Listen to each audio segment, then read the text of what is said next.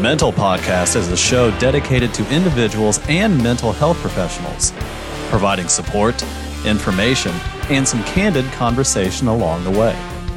And now, here are your hosts, Michelle and Seth.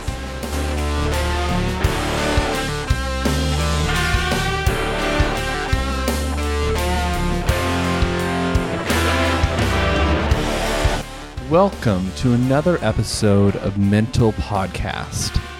As part of our series for the month of April, we've been focused on child abuse. Michelle and I have really made efforts at providing, like, you know, a thorough evaluation of the different types of child abuse and its subsequent impact. As we wrap up this series, I wanted to hear specifically from someone in the field, someone who's actually been working with Children's Division and has been an investigator. The guest that I'm about to introduce today, her name is Anne Stelter. And yeah, tell me tell us a little bit about yourself, Anne. Well, I used to work for Children's Division for close to 15 years. Out of those 15 years, 13 of them or so were child abuse and neglect investigations. I have my master's degree in social work and I am a licensed master social worker and I'm working on getting my clinical license at this time. I did investigations from the time I graduated or worked for Children's Division from the time I graduated with my bachelor's degree and ended up um, resigning at the end of 2012. For from 2004 till 2012, I worked for what was called the out of home investigation unit of child abuse and neglect investigations. And that was a specialized unit that was based out of Jeff City. What this unit consisted of investigating was allegations of child abuse and neglect that dealt with out of the home as the alleged perpetrators, meaning that these children were allegedly abused or neglected in schools, in daycares, licensed daycares, un- unlicensed home daycares, foster homes, residential facilities that are licensed by the state. We also try to investigate unlicensed residential facilities within the state, juvenile detention, even the childhood psych hospitals. We would have investigations there. And in some of it, rare instances, we also had investigations of abuse or neglect inside of the hospitals that worked with children. So that is, and then I did that, as I said, up until 2012. And then I started working and work, still currently working as a mobile outreach counts, crisis counselor. And I now deal with majority of mental health and substance abuse and and some child abuse, but majority I deal with the mental health now. It sounds like, though, when you were working for Children's Division, you were really involved in multiple areas of abuse and neglect. I mean, you just listed an entire variety of different locations, and I'm assuming uh, different impacts based upon that. But why, why the change? I don't know if I can ask that, but why the change from Children's Division to mobile outreach services focusing on the mental health side of the business, the, of the business, of the mental health world, if you will. Well, that is a kind of a long story, but I started working for the company I'm currently working for since 2007 as a part-time job as long as on as well as doing investigations for the state. And when I resigned in 2012, I just decided, I, you know, I was in panic mode because I didn't think it through what I was going to do. I had just couldn't do investigations anymore at that point. Not that I, it had to do with I loved investigations and, you know, has, you know how the politics go when when you work for the state. But anyway, so I just decided to I was able to pick up shit, you know, hours doing mobile outreach clinic, you know, crisis counseling and that's I've learned that that's what I really love doing at this time. I still love investigations. I wish I could still do that, but I still love doing working with the mental health. So I kind of get torn in between the two of them and I feel like my investigation experience and how much I still love doing investigations that still plays a role in what I do working for the company I work for now. Oh, absolutely. And one of the things that Michelle and I have mentioned in prior episodes is just how prevalent child abuse and neglect are and how it really has no you know it's it's not limited to one population, right? It, it knows no race, gender, age, ec- socioeconomic status. Uh, it, it, happens, or mental health capacity. It, it happens to everyone. I mean, it, it can happen in any environment. Uh, and, and it sounds like, pro- I mean, I would imagine working in that role would come with quite a bit of stress and maybe even a sense of responsibility that may have been overwhelming at times. Would you agree with that? I mean, I don't know. I haven't worked in it, but I can imagine it. I think if I would have stayed in the unit where I investigated parents abusing their child, I think I would have not. I don't know if I would have been able to make it in doing that as long as I did, but working in the unit that I did investigating schools and foster homes and daycares and so on and so forth, we would see a lot of re- more of revenge in those investigations over actual real child abuse that you would see when you were doing against the natural f- family members or the caretakers that were the guardians of the child. I think that would have caused more PTSD to me than doing what I did caused to me because I think it is more intense when it's because you're seeing, I think, more. I would think you would see more abuse, actual abuse and neglect in those circumstances over what I saw in my unit. But the things that I did witness is still will always play a role in who I am today. And I want to start talking about circumstances that you came across because one of the things Michelle and I have tried to illustrate is in looking at the different forms, even kind of looking at the whys behind. Like what circumstances are taking place that lead there. But but but before I get there, I have one more question. Why children's division? Why did you choose that career path? And I know you're not in the job now. I, I understand that.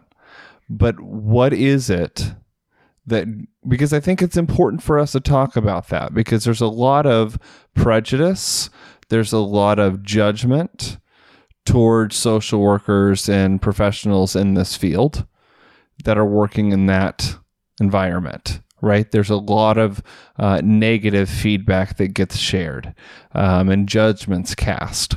And so going into that is a pretty bold move as a first career choice. I will tell you quite honestly, that was at the very last of my career options when I graduated with my master's degree.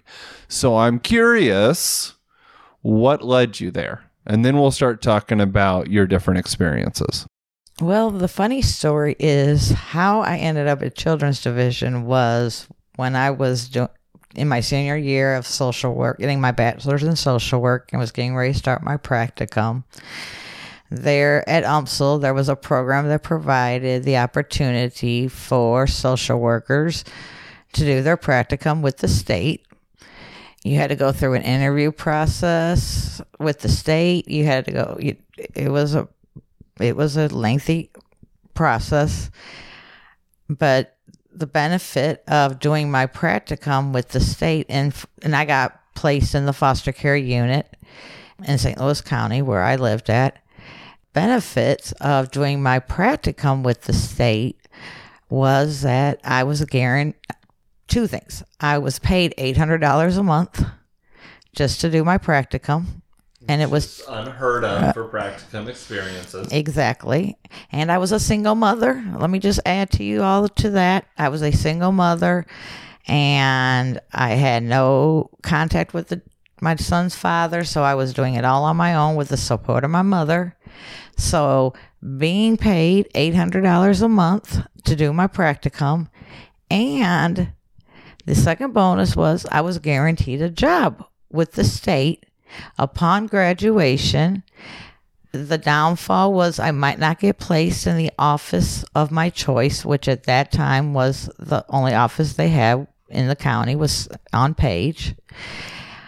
As a single mother, the idea of a getting paid to do my practicum, $800 a month was a lot because I had been living on I'm not ashamed to admit, but at that time it was called AFDC, which is now called TANF, which is the state assistance. I was involved in the Futures program, which helped pay for my son's daycare while I went to school. And so I was able to, and I got food stamps that I used to help my mother buy food for me and my son. And to be able to graduate with my bachelor's in May with all these other social workers and looking for a job, the idea of a guaranteed job with the state upon graduation and having an $800 a month for tax free stipend for doing this program, and you had to give the state one year commitment. I always had in my head I was leaving after five years. I was like, I'm going to do my five years because that means I'm vested and I'll get a little bit of retirement and then I'm gone. But I fell in love with what Children's Division did. I understood the mission of Children's Division. I was one of those workers at the beginning of my career with Children's Division. I did foster care work as my practicum as a practicum and I got hired into that same unit so I just continued my caseload and did foster care for a year before I transitioned into assessments and investigations and then I transferred to the out of home investigation unit. But doing my job I loved it. I understood. I wasn't one of those that wanted to take kids away. I advocated for parents to get their kids back. But I was darn, I'm sure. Sorry, I was about to curse. There, okay. I was damn sure that I was going to protect those babies. Yeah. I don't care. I that was my main job, and I fell in love with it. I did not. I was a worker. I did not. I advocated. I did everything I could because I loved it, and I loved foster care, and I loved investigations honestly, I left because of the politics. They so, but again, that's a long story. But I'm I loved working for. I loved doing what we did for the state, and I hate that the state has a bad reputation. But then there are workers that do not do what I, you know, didn't go over and beyond, did what they needed to do. So it gives the state a bad rep. But honestly, Children's Division does want to help the ch- does want to help the children you know and that's or and that's my that was my mission where I was working with children's division was to protect my babies and do what was best for my babies. I'm hearing that this was very much worthwhile. It was very worthwhile. The investigator in me i think had plays a role in my ability to help people who are in crisis. I think it all falls hand in hand. Doing investigations, we didn't really focus. I didn't use clinical skill, clinical mental health skills investigations. It was more looking, proving, finding out is there really abuse and neglect. You know, uh, without that can be probable cause or whatever it's called now. But my, you know, that is what we did. We did not look at the mental health issue. Now I look at, at all the mental health issues and I can look back and see now as being so submerged in the mental health now, I can see things that I didn't see as an investigator that probably there was a lot of mental health that I was missing, but that wasn't my goal. My goal was to do what was the best for those babies. Investigations consist of a lot of work. You know, we're, but in our unit, we had to have our investigations done completed within a 30 time 30 day time frame. That was doable. But over the years, the more steps that they kept adding into our investigations and stuff that they wanted us to do was taking away the time from actually doing a good and thorough thorough investigations. I felt like it was getting to the point that I was becoming a more of a secretary than being able to actually care and really investigate the child abuse. There was just it was just getting too many steps, too many rules, regulations that I just felt like I I lost the passion for being able to investigate because I dreaded all the added steps that I was going to have to do. That was a waste of time. That was stupid. That didn't need to be done, but you know, again, that's why I say it's politics, policies, stuff that's above my pay grade. So I just, I lost the passion for it at that point. In everything that we've talked about in this series, it's primarily been educational based. But now I want to hear from someone who's actually worked in the field. And of course, we are licensed clinicians. And so, therefore, we have to adhere. Well, not regardless of whether we're a licensed clinician or not, as a mental health professional in the field, we have to care about HIPAA and confidentiality and things of that nature. So, I want to mention some stories, some actual experiences that you've had, while at the same time respecting the identities and people that you have come across. But I mean, we even have a few stories in regards to situations around childhood abuse and neglect. But let me kind of turn this over to you and ask for some of the different types of scenarios and situations that you would come into. You've already mentioned several different avenues, right, in which you might engage with people. But what are some of the stories? One story that I will never forget to this day was I was investigating a school bus allegations of abuse. The allegation, the whole incident was between a child who was unable to speak, had severe mental disabilities, was nonverbal, and it was regarding an, an adult on the bus the whole incident was videotaped by the bus cameras that are on the bus, and I was able to actually view the video. I witnessed this adult hit this child who was sitting in his seat the whole bus ride. She hit him with several different types of objects. When you say adult on a school bus, are we talking about the bus driver? Are we talking about a teacher? Are we talking about a chaperone? What? I don't understand how an adult is on a bus other than it's the bus driver. Which, how could he be doing that if he was driving the bus? It was a bus aide. So, somebody that was employed by the school bus. This individual on video hit this child nonverbal child multiple times. And when I say multiple, we counted, we're talking 30 plus times. She hit this child, caught on video with multiple items. He was not doing anything the entire time to be he was not doing anything. He had nothing. He was doing nothing at all this entire time. She's hitting him.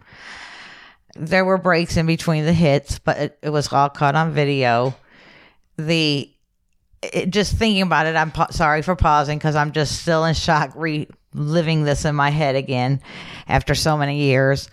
But she, you know, and I'm going to say when I say 30 plus, I'm still being generous with that amount but because this child did not receive any visible bruises from this being hit multiple, multiple times because he did not have one single mark. I was not able to find child abuse against this adult. Seth's over here looking shocked. Okay, so we have to. I have to. I yeah. I've got about fifteen hundred questions, and also I want to bring up a very important clarification, and that is is that every individual state in the United States of America define child abuse differently and have different standards that are required in order for it to be classified as abuse. And so I just want to mention that uh, Anne and I are both speaking, we both live here in the state of Missouri.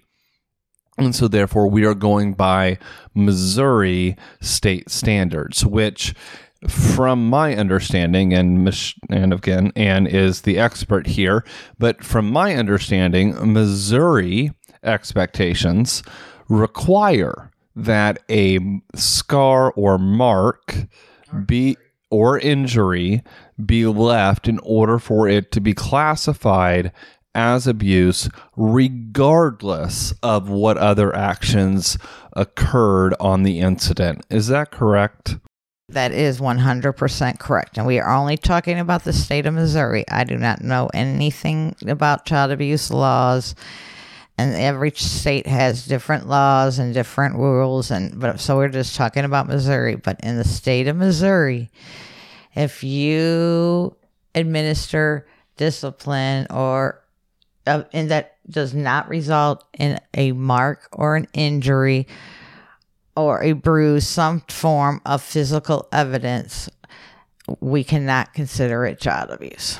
And also this is just a total side note but in my current job, working for a company that serves all states and even some overseas contracts, we have to, in order before we even file, uh, we have to go through a checklist to make sure it meets certain standards for that specific state. Specifically, since I'm in Missouri and I would hotline anything, and other states, you definitely can't do that and and again, Anne, I'm sorry for my questions here, but when you say that you mentioned that the child didn't do anything while these were happening, but what triggered it? Because something had to have happened in order for an aide to do that, I would think. And Seth, that is what was the saddest thing was there was nothing this child did to cause this behavior, this reaction. Nothing. She just started doing it out of the freaking blue. I mean, I was just like astounded. Astounded. I mean, I just could not believe it. And I was so upset that I could not find child abuse on her. However, I wasn't able to find child abuse. But a side note is that every investigation that we did with the Out of Home Investigation Unit, we were always involving the police. So the police were involved in this. I can't speak outside of my investigation, but I can tell you that the police were involved with this incident. So at least I can say that part. But there was no child abuse findings against this adult. So rather than going with the child abuse route, they probably went with the physical assault route, would be my guess. But we'll never know and we're not here to report that news. Shocking. And I'm also curious, I'm assuming that there were other kids on the bus during this incident? There were, remember correctly, there were other kids, but I they were all special needs kids on this bus. So that's all I can remember. Out of curiosity, do we know if any of those children were traumatized by seeing this incident? No, that that's beyond the scope of the our investigations. When we investigate, we just are focusing on that child and that incident. We're not, unfortunately, we don't look into anything else. No, I I I realize that. I just wanted to mention it because it bothers me. And now working for the company I work for now, working in the mental health, that's what I see is I see kids who have witnessed trauma experiences against something else, you know, not that didn't involve them personally, but they experienced it or witnessed it. I'm seeing that from a mental health profession now, but as an investigator, no, we focus straightly on the investigation part. I think you have more stories. See another story. This is this is a neglect story that as an investigator, I will tell you that we do become cynical when we are reading our paperwork before we head out, or not we. No, I'm not. I can't characterize uh, everyone. I can say that I, over the years, became cynical about you know the reports when I was reading them. But however, I can say that in all honesty, I never let my cynic- cynicalism judge or cloud my judgment when I was actually out doing a child abuse investigation. But sometimes when you read the reports, you're like, oh, okay, you know, depending on the child's age, depending on the allegations, depending on who the reporter is, sometimes you're thinking, okay, this is a bunch of BS, you know, blah, blah, blah. And then when, but again, I never let that cloud my judgment. So this was one of my very one of my very last cases, I think, or close to one of my last cases with Children's Division. Summertime, I think it was, of 2012. I got a foster home report, and the kid was a high school kid. He lived in the his foster father was his actual grandfather, so we considered it a kinship foster home. So again, because I worked for the unit in St. Louis County and St. Louis City and St. Charles counties, foster homes and outside, you know, other schools and daycares. Um, I was invest, you know, called upon to investigate this allegation that this teenage boy, what from the city, was claiming that his foster dad, who was actually his grandfather, was drunk and pulled a gun on him before school. And when the kid got to school, he told the school reporter. And so I was called out to investigate this. I'm thinking to myself, okay, what happened between kid and grandpa? He was, you know, this is summer school. This kid is being made to go to school during summer school. He's a teenager what happened between him and grandpa that got him, you know, pissed off at grandpa that he's, you know, making up allegations that grandpa's drunk and, you know, pulling guns on him first thing in the morning during a school day. Come on now. I'm that's what I'm thinking in my head. But, you know, I get down to the school cuz I always we always try to see our victim, which is our little child, our little baby outside of the home if possible in an environment where they'll feel more comfortable to talk to us. So I went to go see him bef- um, at his school, and I, he told me that you know Grandpa was drunk and he was walking down the stairs because they lived like on the upstairs unit, and they. He said that, that Grandpa, while he was walking down the stairs and walking outside to leave for the school bus, Grandpa pulled his gun out on him. I was like, well, damn. Okay. So, you know, I was like, all right, well, I'm going to go see grandpa. So I go see grandpa. And, you know, upon entering the backyard where we you had to park, there was lots of beer cans all over the place. This is, you know, however, it's a two family flat. I can't tell you, you know, two families share this backyard, so I can't say whose beer it is. I don't know who lives in the home. It's not against the law to drink, you know, so that's okay. So I grandpa knows I'm coming. Grandpa doesn't know the allegations, but grandpa knows I'm coming. And I will let you know that in investigations, the police don't accompany inv- investigators to hotlines unless we request their presence we don't request the presence on them unless they involve, you know, we feel our safety is at risk, such as guns, weapon. You know, there's been reports of guns, weapons, things that make you unsafe, or if the allegations have to deal with, you know, something that you're going to need the police there to remove the child because you already can tell that the child's going to need to be removed because there's supposedly injuries. Um, so the police only accompany us on, emer- you know, really major investigations. On all these other ones that we do, we would go by ourselves. So Grandpa knew I was coming. Again, I see all the beer cans. I'm, you know, again, I can't, I, I'm not judging, you know, to each its own. People are grown. I don't care.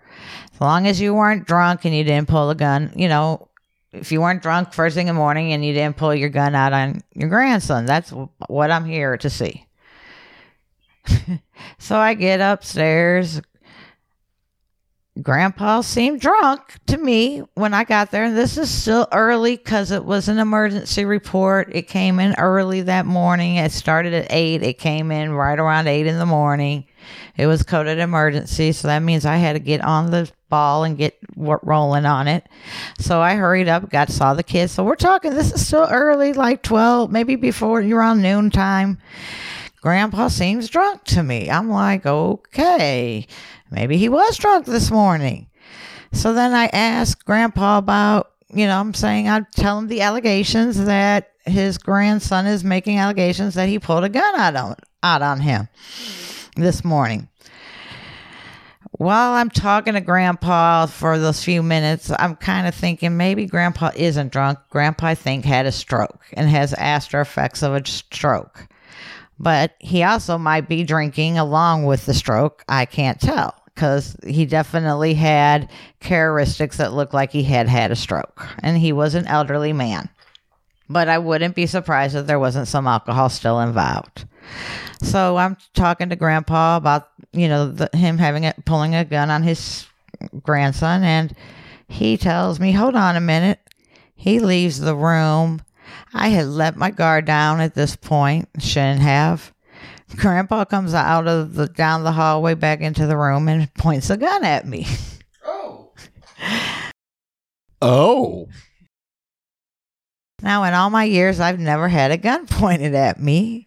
I've had pit bulls stuck, stuck, you know, sicked on me. I've had things thrown in my car. I've had my car vandalized. I've been chased by pit bulls. I've been called names. I've been threatened, but I've never actually had a gun pulled out on me.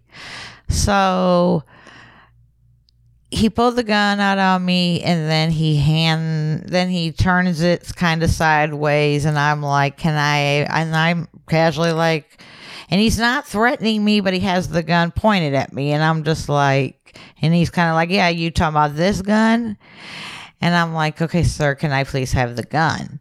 So he hands me the gun and I dismantle the gun. I don't know how I dismantle the gun because I have never in my life ever handed handled a gun, but somehow I dismantled this gun while I'm sitting here talking to this man and I just leave the leave it dismantled right next to me. And he sits down across from me and we're talking and I told him the allegations, and he told me, yeah, he did pull the gun out on his grandson this morning because him and his grandson were going at it. He felt threatened by his grandson because he of his disability is what his side of the story was. So, but long story short, grandbaby didn't ever go back to grandpa's house, or he left at that night. He didn't go home. I don't know what happened because I just called his caseworker, who made arrangements to pick him up from school, and he wasn't going back to grandpa's house. But that was one of my neglect hotlines that I had that I can recall. That was one I didn't think was going to be real, and it turned out to be a big ordeal, something I had never experienced, and something that, as again, I might be cynical from over the years on certain things, but I never let it cloud, cloud my judgment. I would think that that story is kind of what would make this job worth it. I mean, yeah, it was. I I loved. I'm telling you, I love investigations. I mean, there was, even though I don't do investigations now, I wish I could still do investigations, and I still do uh, a little bit of unofficial investigations doing what I do now. I mean, when we prior to COVID with our with the mobile outreach crisis counseling that I do, we would go out. They would send me out when they would know that there might be some questions about some child abuse. They would always try to have me do the mobile outreach crisis counseling or my coworkers would always call do and still call and ask me child abuse and neglect questions because I do have that expertise of doing investigations for so long. I mean, I've had every type of investigation you can think of from you know, that you would not think would happen in a school or a daycare or a foster home or a residential facility. I mean, everything that I've actually found child abuse and neglect is like just astound me of what really happens in schools and daycares and all the facilities and foster homes. I will admit that I would not put my daughter in a daycare in St. Louis County, St. Louis County, St. Louis City, or St. Charles County because I had investigated every dying daycare. I'm not saying I found allegations of I never and I'm not saying I found abuse or neglect in every daycare. But I'm saying I spent a lot of times in daycares in the St. Louis City and County in St. Charles County that and I saw enough that made me have red flags of I did not want to put my daughter in a daycare. And my mother actually retired and took care of my daughter for me when she was born so I could go back to investigations. So that is one thing that investigations did do to me is affect how it affected my personal life. Well, I mean, I think it it all runs together. I mean, uh, so there's two more stories I want to get. I want to get one more story, and then I want us together to share a story that we encountered together. But do you got one more for me? That's been significant, kind of stands out from the years, other than ours. So this is a foster home report. Um, and I found I did find abuse on the foster mother. However, foster mom took it back to the CAN review board, which is a panel that you can appeal if you if a child abuse finding, a child abuse and neglect finding is found on you, you can appeal it through the Child Abuse and Neglect Review Board and it can be overturned. So this was overturned for abuse, child abuse, but this was a foster child and a, fo- and a, and a foster mom. I'm talking about the foster child was five years old. If people know child development, they know that five year olds cannot t- tell a lie and be consistent in their lie. A lie will always change with a five year old. But a five year old, when they tell the truth, the story does not change because they don't, they're not lying. But if they lie, it, they will not remember the lie and it will change. It's not consistent. So I got a report of a five year old who was saying that her foster mother had hit, hit her with an object and it left a mark unfortunate, and it was marked as an emergency. However, unfortunately, I was out of town for the day doing a mandatory training, and so we had to um, assure safety a different way. So I had a fo- another coworker uh, assure safety for me. Saw the kid, got the kid, so the child was not going to go back to that foster parent for the night before I could come out and investigate. And then the caseworker, uh, her foster care caseworker, had seen her too, but didn't talk to her anything because they were waiting for the investigation. So the next morning, I went and talked to the little girl. The little girl's story was very consistent with me. The little girl, little girl had told the daycare worker or somebody else, and her story was consistent with that the first person she had talked to. I'm sorry, it was her case manager who picked her up, and the case manager asked her, but didn't go into details, but asked her about what happened. So I have this caseworker's statement. I then go out and see the little girl the next morning where she's placed at or back at the daycare. her story is consistent with what she had told the day before to her caseworker. I mean, it was exact. I mean, there was a few little different things, but they weren't anything that were you could tell the little girl was telling the truth. She was hit. For what reason she was hit was the, with what, where, time, place of the house, with the object. It was all consistent. I then left the daycare, went to the police station, talked to the police station there, detective there. Or no, I had called the police department before I left the daycare after I talked to the little girl and informed the police. So then the police wanted me to come up to the station, give them a full report. We went back to the daycare, woke the baby up from her nap. The police then asked her the same questions and more. Again, her story does not change. The police have her draw a picture of the object. The, what the little girl drew was exactly what she explained to me. So again, she's consistent with all these store with all these different people. Well, that is sounding clear cut and dry. Uh, it gets better. We take her to get a forensic interview. Again, the story stays consistent. I mean, the story just never changed over a period of over a week of being talked to by multiple different people. Can I throw out a prediction? The story remains the same until she gets in court and all of a sudden it changes. Am I anywhere close? No. Okay. Good. I'm happy. I'm happy about that. So tell me, finish this off. Unfortunately, what you're implying is true.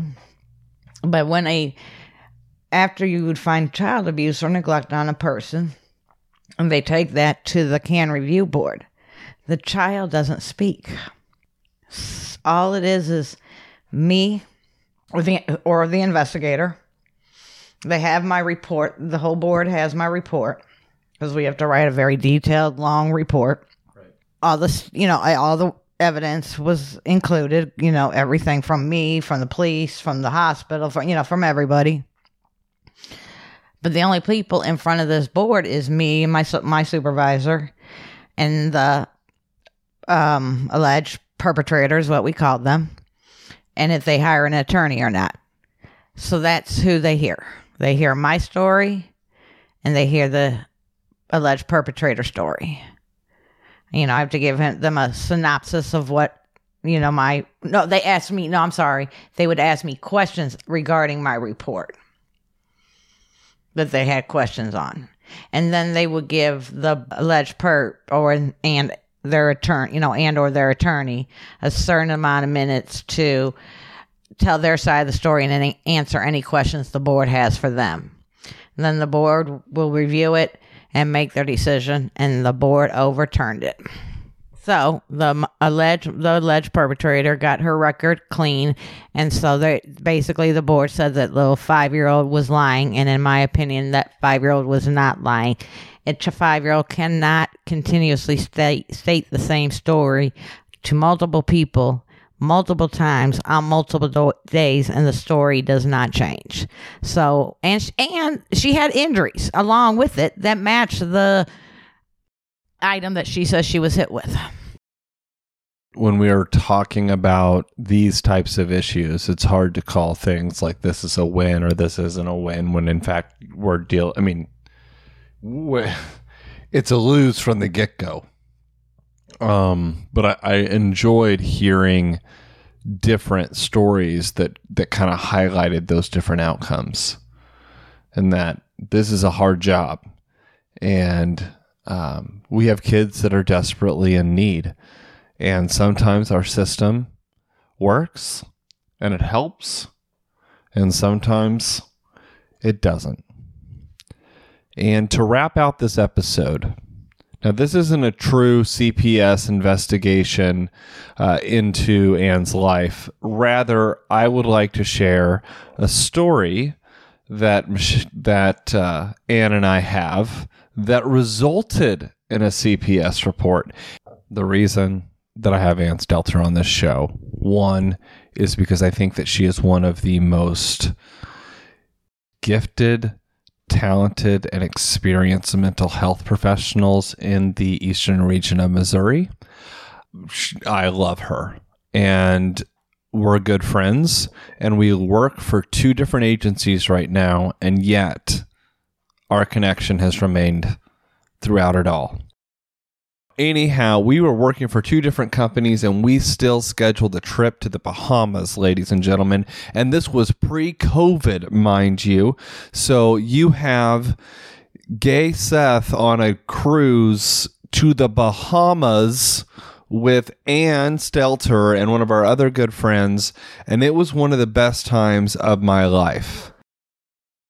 Like stories that I will never forget. However, I am on this trip with two counselors and social workers. I mean, I'm on I'm on this trip with mental health professionals, but that didn't stop us at all from really living life to its fullest. And so we had a great vacation. It was it was wonderful. We were tired. We were ready to get home. Some of us wanted to get home for different reasons, but we very much all wanted to get home. And so we're flying on a plane. Was it Orlando to St. Louis? So we had, yeah. So we were in Orlando. We got on this plane and we're flying to St. Louis. And I think I'm in the middle seat, if I remember, if I remember correctly. And in the middle seat, I'm just, you know, I don't know if you guys have caught on to me at all, but I'm just reading a book or, or something like that. I'm doing something where I'm not paying attention as to what is going on around me. However, the person to my right and the person to my left are both kind of nod, nudging me, kind of saying, hey, there is something not right. And it is with that, I'm going to hand this on over to Anne. This is a story that I will never ever forget. I mean, it just astounds me. I'm not I'm not going to go into all the details because it would take forever and I don't remember everything, but I will give the good good juicy details, but all the other at the end it might be a little you know, just a little more synopsis. So we're on this plane, like Seth says. Now we are in the back of this plane. The very back. The very back of this plane. It is a packed full plane. It is coming going from Orlando to St. Louis. So you know everybody. And oh, let me just tell you, it's the middle of the winter. We had just had a bad snowstorm. We almost missed our sh- trip because our plane got delayed a whole day because of a snowstorm. And if we had not gone on our plane, which was the very first flight out of Lambert on that day, we were not on the plane on the tarmac, we would have missed our flight. The airport caught on fire. The we would have missed our flight. We would have missed our cruise because they had to shut the whole airport down for hours because as we're on the tarmac, a fire has broken out in Terminal 1 of Lambert Airport. so we were just like, I just was ready to get on this cruise ship. Okay, so you know, you got to add this this adrenaline that's going on this whole cruise to then to this airplane ride home. Okay, so we, as Seth said, kicked it on this cruise to the Bahamas. And we get on this airplane and we are on a late flight that lands in St. Louis late. Again, it's a packed plane. Everyone's coming from Orlando. You know, everyone's, you know, we're coming back to a snowstorm. You know, we're coming back to snow after we've been in Orlando and, you know, other places like the Bahamas. So, you know, you're dressed for winter because it's January we're on this plane. Oh, and the plane is full, but we are not leaving because there's a one pat a group of a passenger that is waiting to board the plane. So we're all getting a little antsy because you know we're waiting for this passenger. So this lady comes walking into the plane to the very back. Oh, and she comes in through the back. If I'm not, I don't remember. But anyway, she comes in onto the plane, stumbling down the aisle of the plane with a little girl. Now, this is the middle of the winter. Mom's dressed appropriately in winter clothes. One little girl, I can't remember the age, is dressed appropriately to coming to St. Louis from Florida. Mom is holding a pretty newborn baby. I don't know, maybe six, I would say no more than six months old, if I'm not mistaken. Maybe a few months older, maybe not, but but a baby, and you know, around six months old. So this baby is mom is wa- stumbling down the aisle to the back of the plane, and she is sitting on the left side of the plane. We're sitting on the right side. She's and she's in the row of in front of us. So I am against. I'm sitting at the in the seat at the window, so I have a perfect view of mom and everything that's going on in the seat. So, but one thing that made me stop doing what I was doing and start paying attention to what was going on was this baby is on the coming onto this plane crying. I mean, like crying, and that made me look up and this baby is not being carried by its mother, but is being carried by an uh, flight, you know, airline uh, personnel, person, you know, person that works for the airline. I'm like, what the hell? I've never in my life seen I've never seen somebody from the airline carrying somebody else's baby down the aisle of an airplane. Okay? Never in my life. And I fly all the time, or I used to prior to COVID. So for me to see this, I'm like, okay, this isn't right. So all of a sudden, my little red flags just start flying up, and they were up the whole flight. So, a red flag baby screaming, being carried in by an airline personnel Mom stumbling down the damn aisle. And I'm like, what the fuck? So then the person, mom gets the girl in the seat, and mom sits down and she gets the baby. Baby is still screaming. We finally get, baby, we're finally leaving the airport. We're taking off.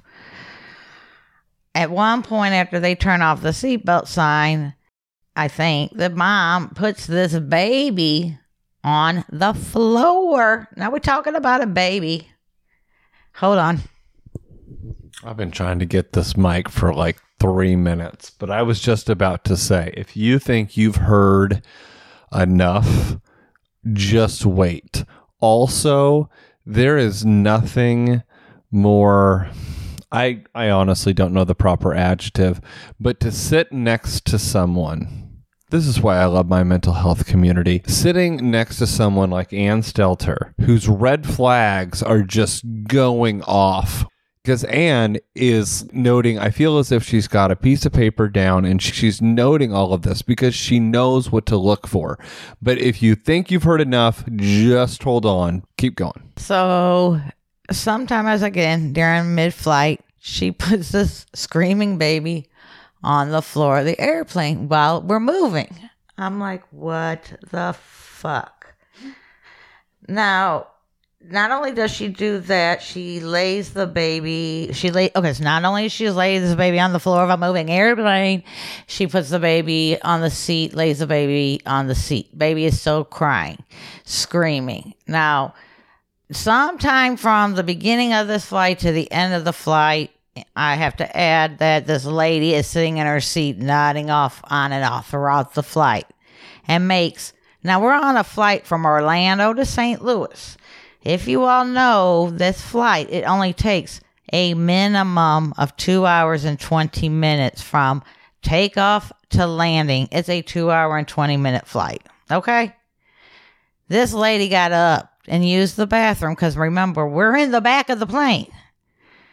Another reason this lady gets up not once, but goes to the bathroom twice during this flight.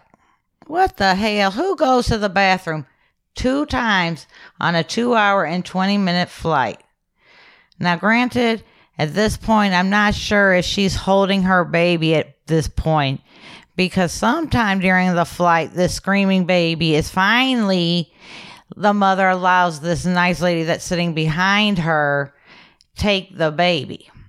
This is something that I specifically recall seeing because this lady across the aisle sees how much difficulty that this mother is having specifically giving given that she keeps getting up and leaving her child. Not not in a fashion not being taken care of.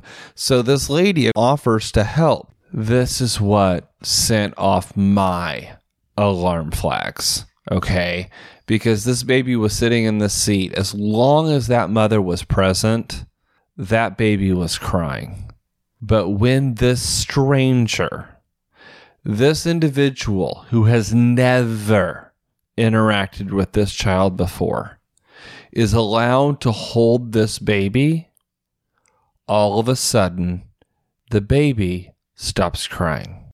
Oh, exactly. The baby stops crying and goes to sleep in this lady's arms. So finally, there's some peace on this plane. So I oh and the and I had so many times wanted to. I kept saying to Seth, "I want to get this baby. I want to get up and get this baby." But the girl, and I'm to have to say that the mother was a girl. She was not a, you know, she was, I would say young. I'm, I would say early 20s at the most. Very early 20s, but I could be wrong. But she knew I was watching her because I, I, I'm very, I'm. I'm not very subtle when I'm seeing shit that I'm like, oh my God. Because now, granted, you all, I just, I'm on my way home in January to freezing cold weather from coming back from the Bahamas. With Seth, which means that she had the very best time of her life, correct? Oh, yes, it was the best time. So, you know, you got to realize that now I'm. I'm all hyped and I'm starting to get pissy because my vacation is now coming down with a bang. So this baby falls asleep in this stranger's arms. And I'm just like, and I had been saying this, I want to get this baby, but this mom knew I was watching her. So I'm trying to stop making contact with, you know, eye contact and making her know that I'm watching her. I tried to ignore. And since the baby was in the stranger's arms that was sitting across from us, so I could see around Seth and the other person we were with, I could see the baby in, in this woman's arms. Now, this woman did not give her a bottle. She did not give her a pacifier. She just held the baby and the baby went to sleep.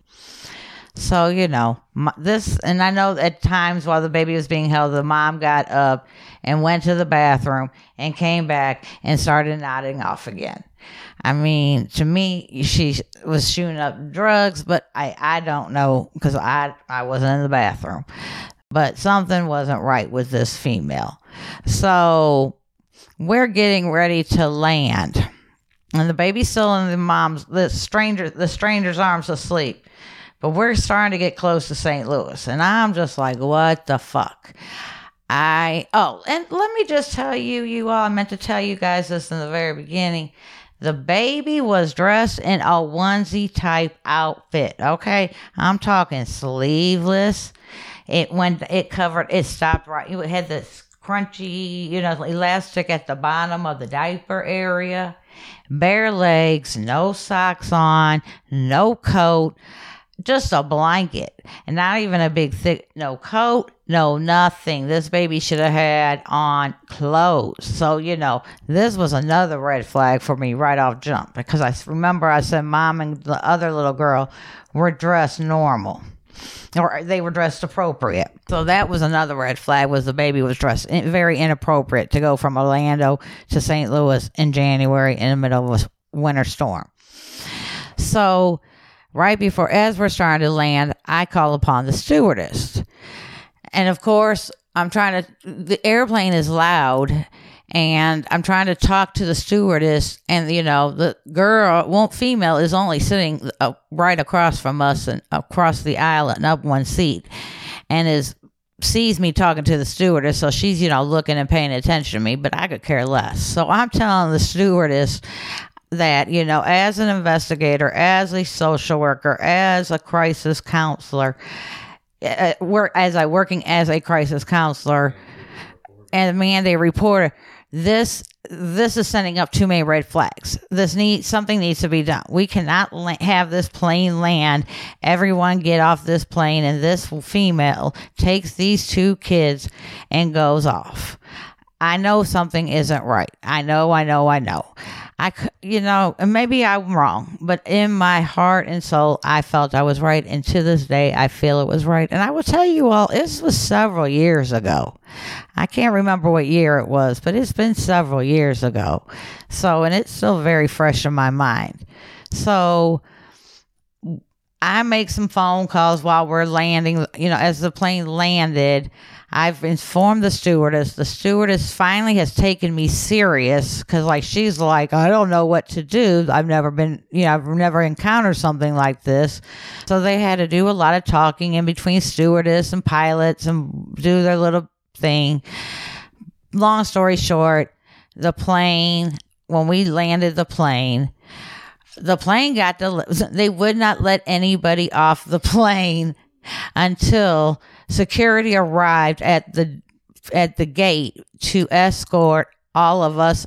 And so they had I actually come onto the plane escort this mother.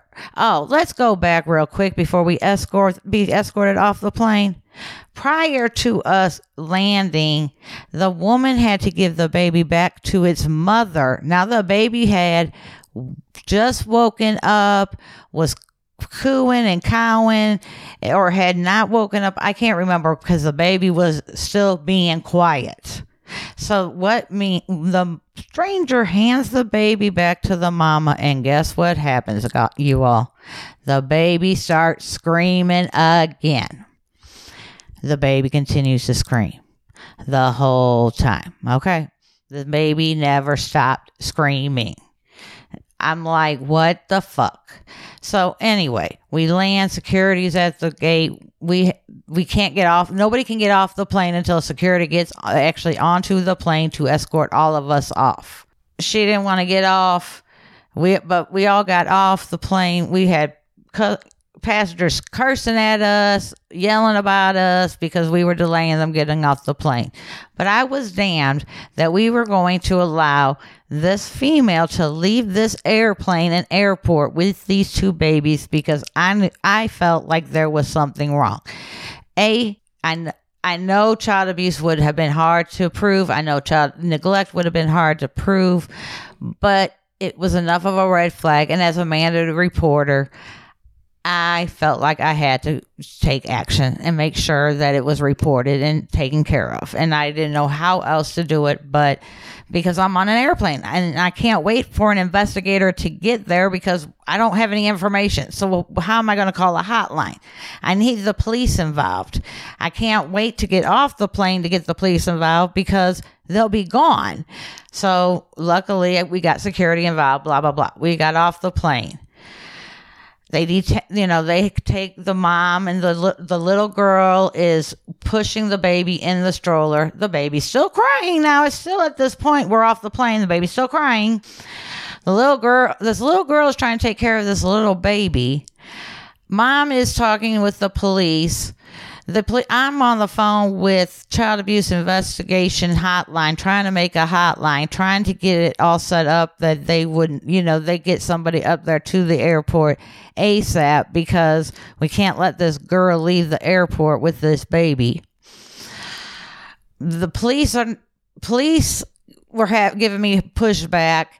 The lieutenant got involved, but the police officer came up to me. This is a big man and I'm a little girl. I'm only five foot.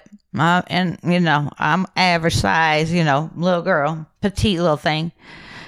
This dude's big dude talking about, what, ma'am, what do you want us to do? What do you expect us to do? I'm like, sir, are you not listening to my concerns? I'm like, he's like, ma'am, there is nothing wrong for you to put a baby on the floor of an airplane.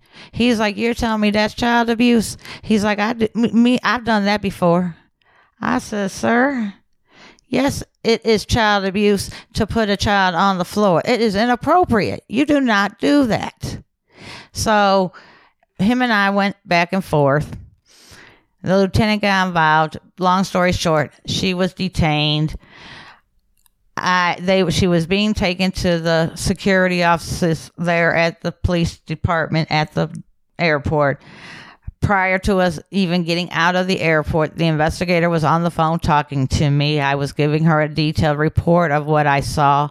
Another thing that I need to mention is we were very late getting to the baggage claim because we had to sit there and you know they finally disembark you know dis deplaned everybody while we were talking with the police. So by the time we got down to luggage claim it was late. She had told the young lady had told the police that she was her grandpa was picking her up at the airport and he was waiting for waiting for her at the baggage claim. You want to say something seth? Well, that's an absolute lie. So why don't you keep going? So I was like, "Mm, okay, her grandpa, I, you know, I was like, maybe her grandpa is. I wasn't even thinking about it when, you know, the police told me that her grandpa was picking her up at the, you know, down there baggage claim. So, but now we're, as I said, we're getting down to baggage claim late. There's nobody down there. Okay. It is like almost ghost town. But as we're walking down there, there is two young ca- guys inside the baggage claim area where visitors can, you know, people who are not boarding planes, they can come in to the airport and hang out. There were two young guys sitting there waiting for somebody by the baggage claim for where our flight came in. So that took another red flag to me. I was like, oh my God, this lady maybe stole this baby. Maybe this girl is trying to sex traffic this baby. Maybe this girl is giving this baby, training this baby for drugs. Those are the things that were going through my head because I just knew something was not right. I don't know. I know it would be hard to prove abuse or neglect on a case like this, as a mandate reporter, as a mother, as a female, as a social worker, as a crisis counselor, I could not, in my head, not make sure that this child situation was looked at. So, you know, were those two guys there for her? I don't know, but it just seemed kind of odd. And so, as we're walking out of the airport, I was talking to the investigator who was on her way up there to do an investigation. I never found out the outcome, but I know that I did the right thing. And again, like I said, to till this day, I have not forgotten. And again, this was several years ago when this happened. So, I really don't want to say that it was a few years ago because it feels like it was last year. But that couldn't have been last year because it was COVID. It was the year before that, right? 19. Anyhow, it was an incredible trip and it ended with quite the crescendo of events, but I think it really brought home why we needed the vacation that we took. We really enjoyed that trip, and I think hearing how this ended really highlights the importance of what Anne does, and in essence, what I do. And I, I think it really provides some context as we wrap up this month's series and focus on child abuse. Since I do have an experienced child abuse investigator and um, lead expert outreach clinician, someone I very much look up to. As we end this month and, and we wrap up this series, since I do have you in the room, what type of I'm going to give you the last word. What type of advice or um, things you would offer to people from your perspective as a clinician? main thing that I say is do this job if you love the job. If you love to investigate, it feels like second nature to you. You have follow your gut. Just and even if you don't want to be an investigator, if and with just and with with regards to child abuse in general, as mandate reporters, as social workers, as counselors, as any professional, but even as somebody who's not a mandated reporter, if you see something that makes the hair on the back of your neck stand up, it makes it it, it make it it draws your attention and it's an ongoing. I mean, it's not just take takes place for a second, or it could even take for, place for a second. But I always say follow your gut, and only do this job if you love it. Because if you don't love it, you're gonna miss something, and it takes certain individuals to do this job. You have to love helping others, and you have to give it your all but you have to also learn how to separate your job from your personal life. But again, if you love what you do, then follow your heart and your gut.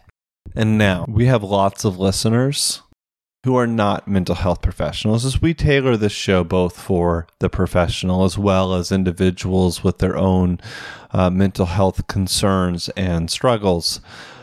Having been an investigator and now working on the mental health side of of our profession, what uh, what things would you have to say to survivors of child abuse, and then individuals who are still experiencing it?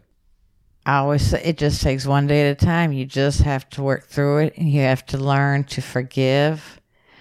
You have you might you have to learn to put it away and just move forward and not let it define you. And you just have to talk about it. It could be 2 years from now. It could be something that triggers it.